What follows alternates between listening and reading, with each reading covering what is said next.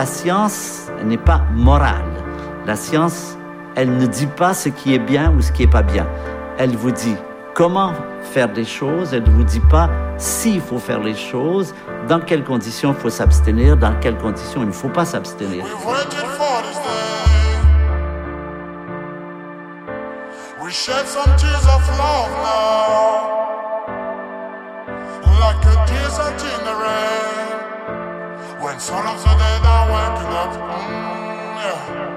there's nobody like my mom. There's no place like my home since I was born. When I was young, the flavor is so strong. I've missed it so long, yeah.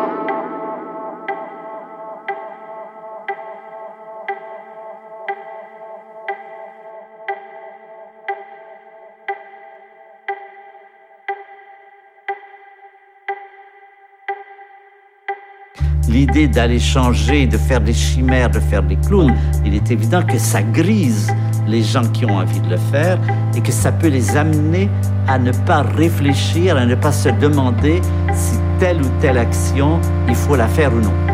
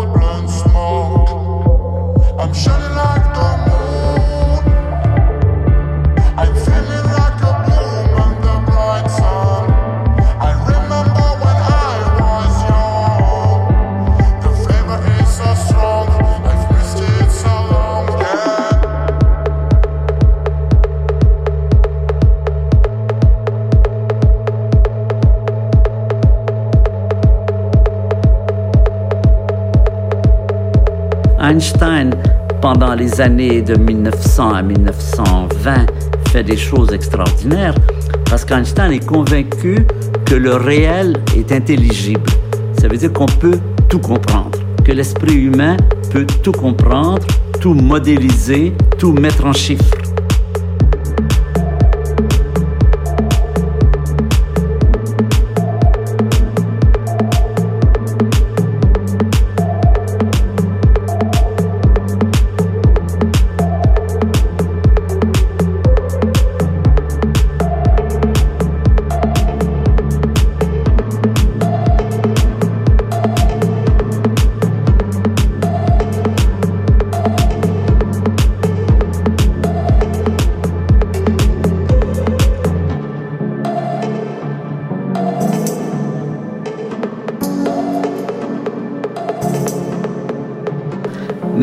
Dans les années 1925, quand on commence à comprendre la physique des atomes, on s'aperçoit que ça ne marche pas toujours comme ça.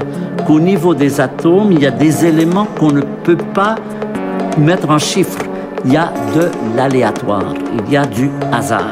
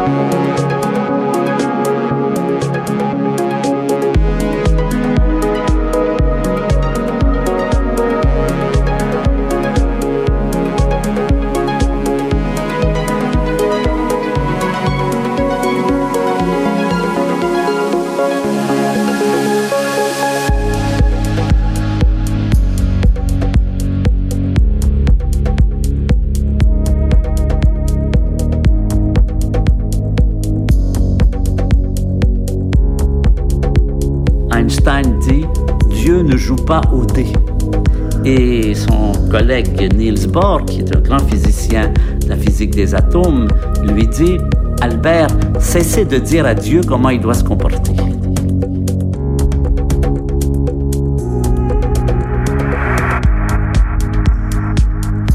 On est beaucoup au niveau des affects. En science, il y a des idées qu'on aime, il y a des idées qu'on n'aime pas. Les idées ont du goût, comme on dit souvent. Il y a des idées qu'on aime et d'autres qu'on ne peut pas supporter.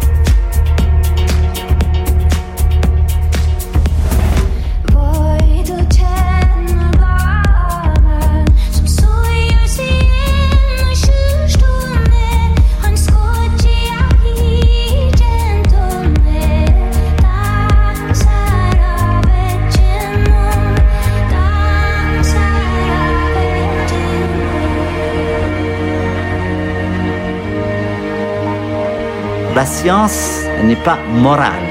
La science, elle ne dit pas ce qui est bien ou ce qui est pas bien.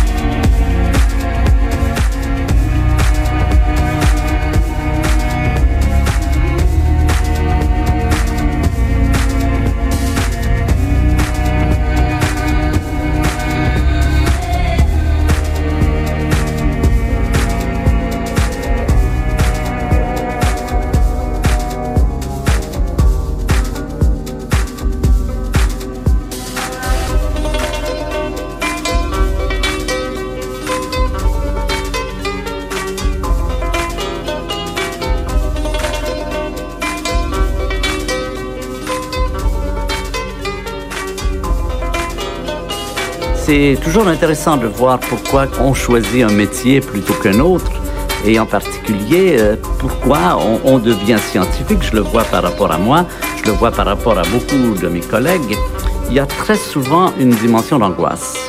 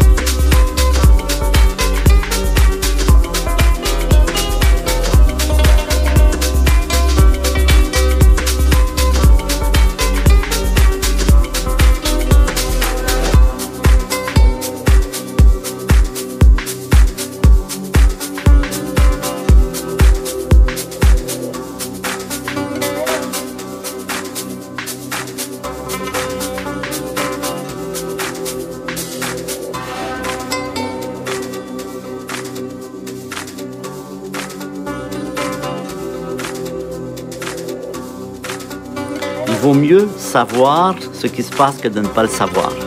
Il vaut mieux comprendre, explorer dans quoi on vit. Et le scientifique, c'est celui qui a besoin d'explorer, et en particulier de se rassurer parce que ce, ce monde dans lequel on vit, jusqu'à un certain point, peut être exploré, expliqué.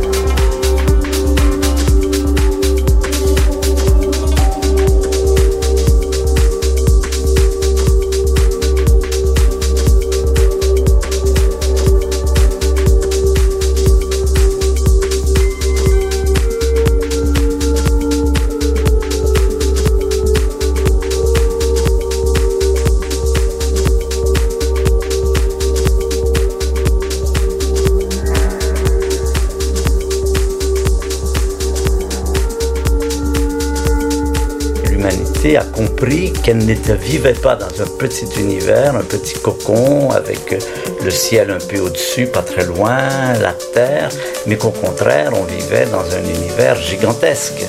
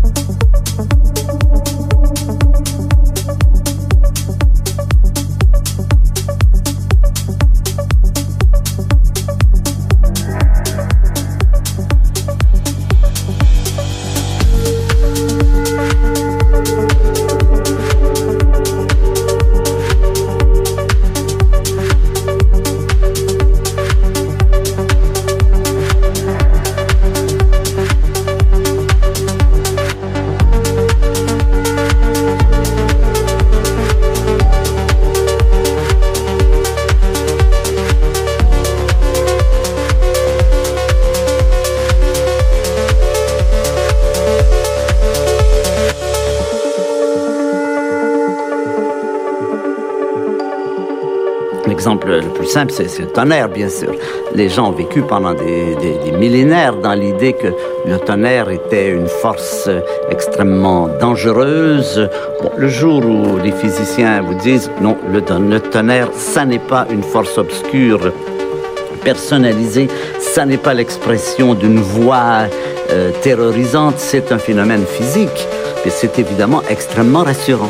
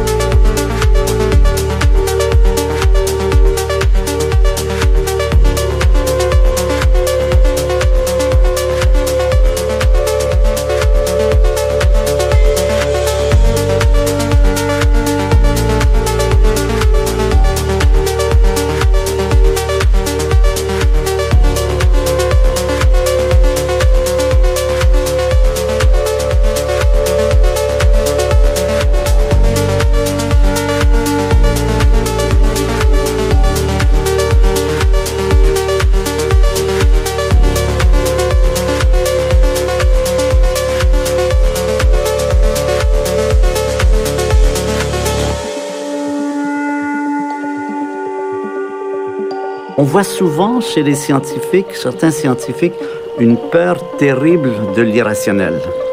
Freud a des très belles paroles d'ailleurs là-dessus, et quelque part il dit, bien sûr, nous, nous sommes des hommes modernes, nous avons la rationalité, nous savons que ces fantômes, ces histoires-là, c'est des contes de fées et tout ça, mais il dit, très très loin dans le fond de nous, il y a quelqu'un qui s'est dit, et si c'était vrai?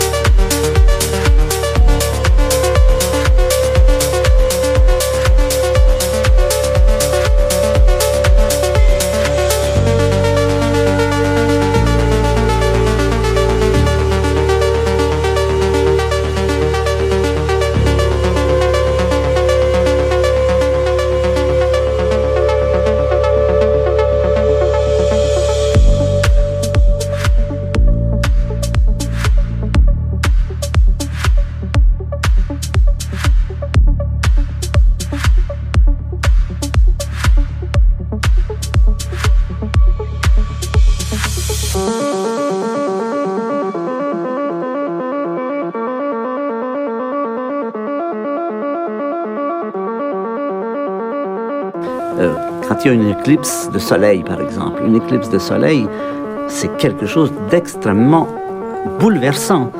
On a beau savoir que l'éclipse de soleil, c'est rien sur le plan des phénomènes naturels.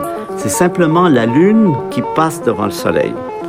Eh bien, tous les gens que je connais qui ont vu des éclipses totales disent tous la même chose. Au moment où la Lune se place et que le dernier rayon du Soleil s'éteint, il y a un sentiment, une espèce de quelque chose de contagieux, on est vraiment pris. On a quelque chose, encore une fois, qui n'est pas du niveau de la rationalité, puisqu'on sait bien que c'est rien.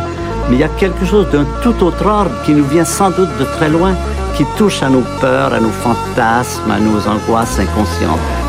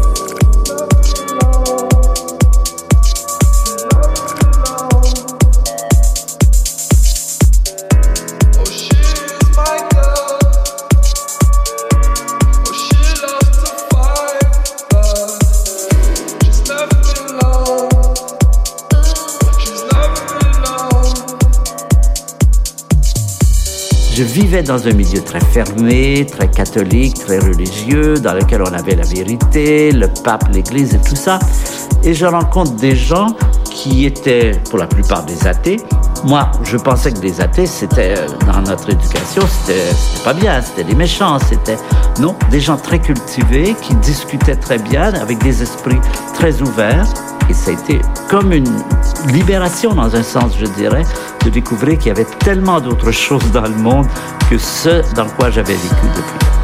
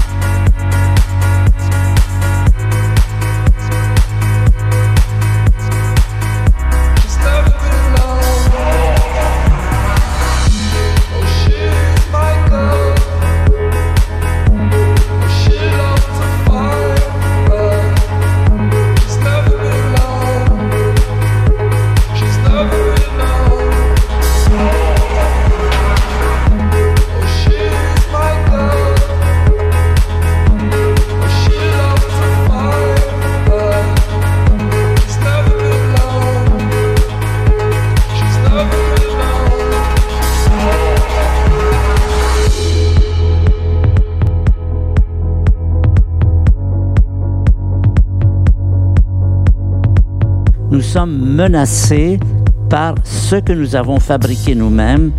Nous sommes menacés justement parce qu'on voit que l'intelligence au début qui nous sauvait, progressivement est devenue la possibilité de notre propre destruction.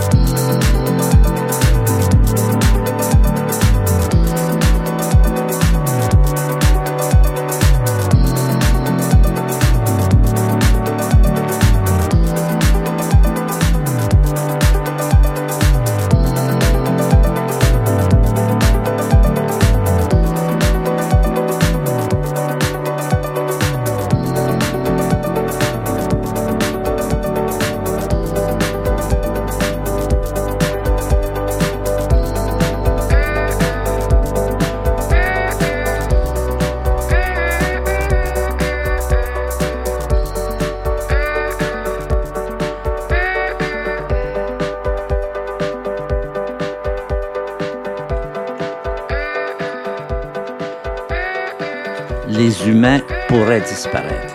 Ça, nous ne sommes pas habitués à ça. On nous a élevés, en tout cas moi, quand j'étais au collège, on m'apprenait que les êtres humains, c'était le, chef-d'œuvre de la création et que donc, évidemment, implicitement, on aurait pu penser que nous ne pouvions pas disparaître, mais c'est faux. Nous aurions pu, vous l'avez vu, nous sommes passés plusieurs fois à deux doigts de la disparition. C'est important de l'inscrire. C'est revoir le rôle de l'intelligence dans la destinée humaine.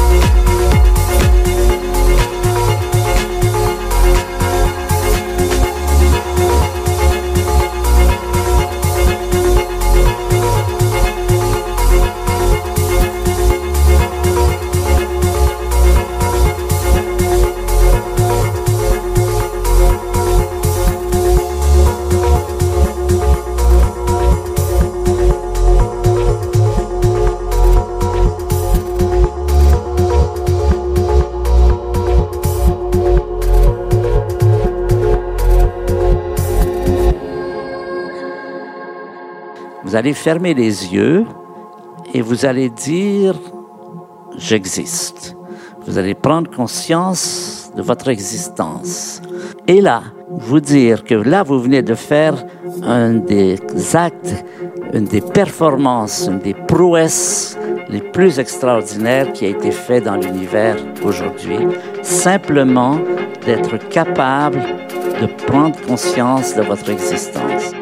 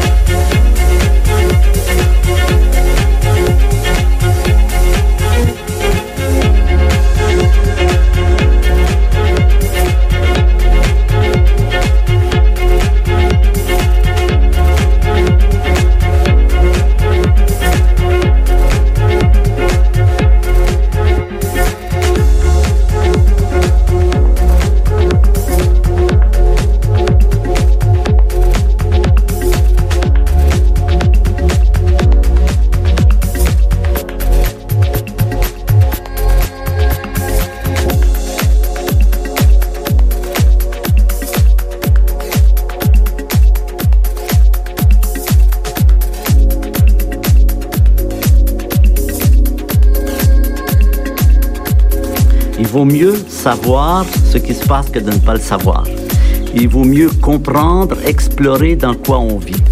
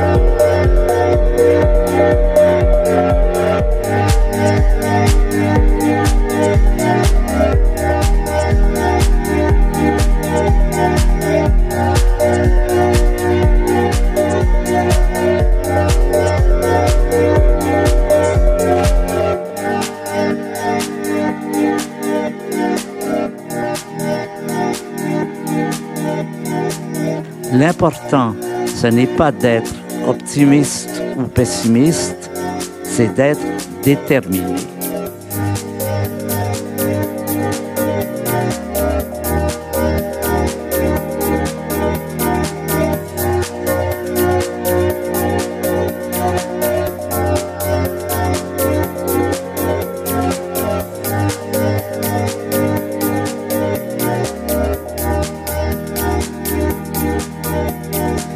À faire ce qu'on pense qu'il faut faire, peut-être ça donnera rien, peut-être ça donnera quelque chose.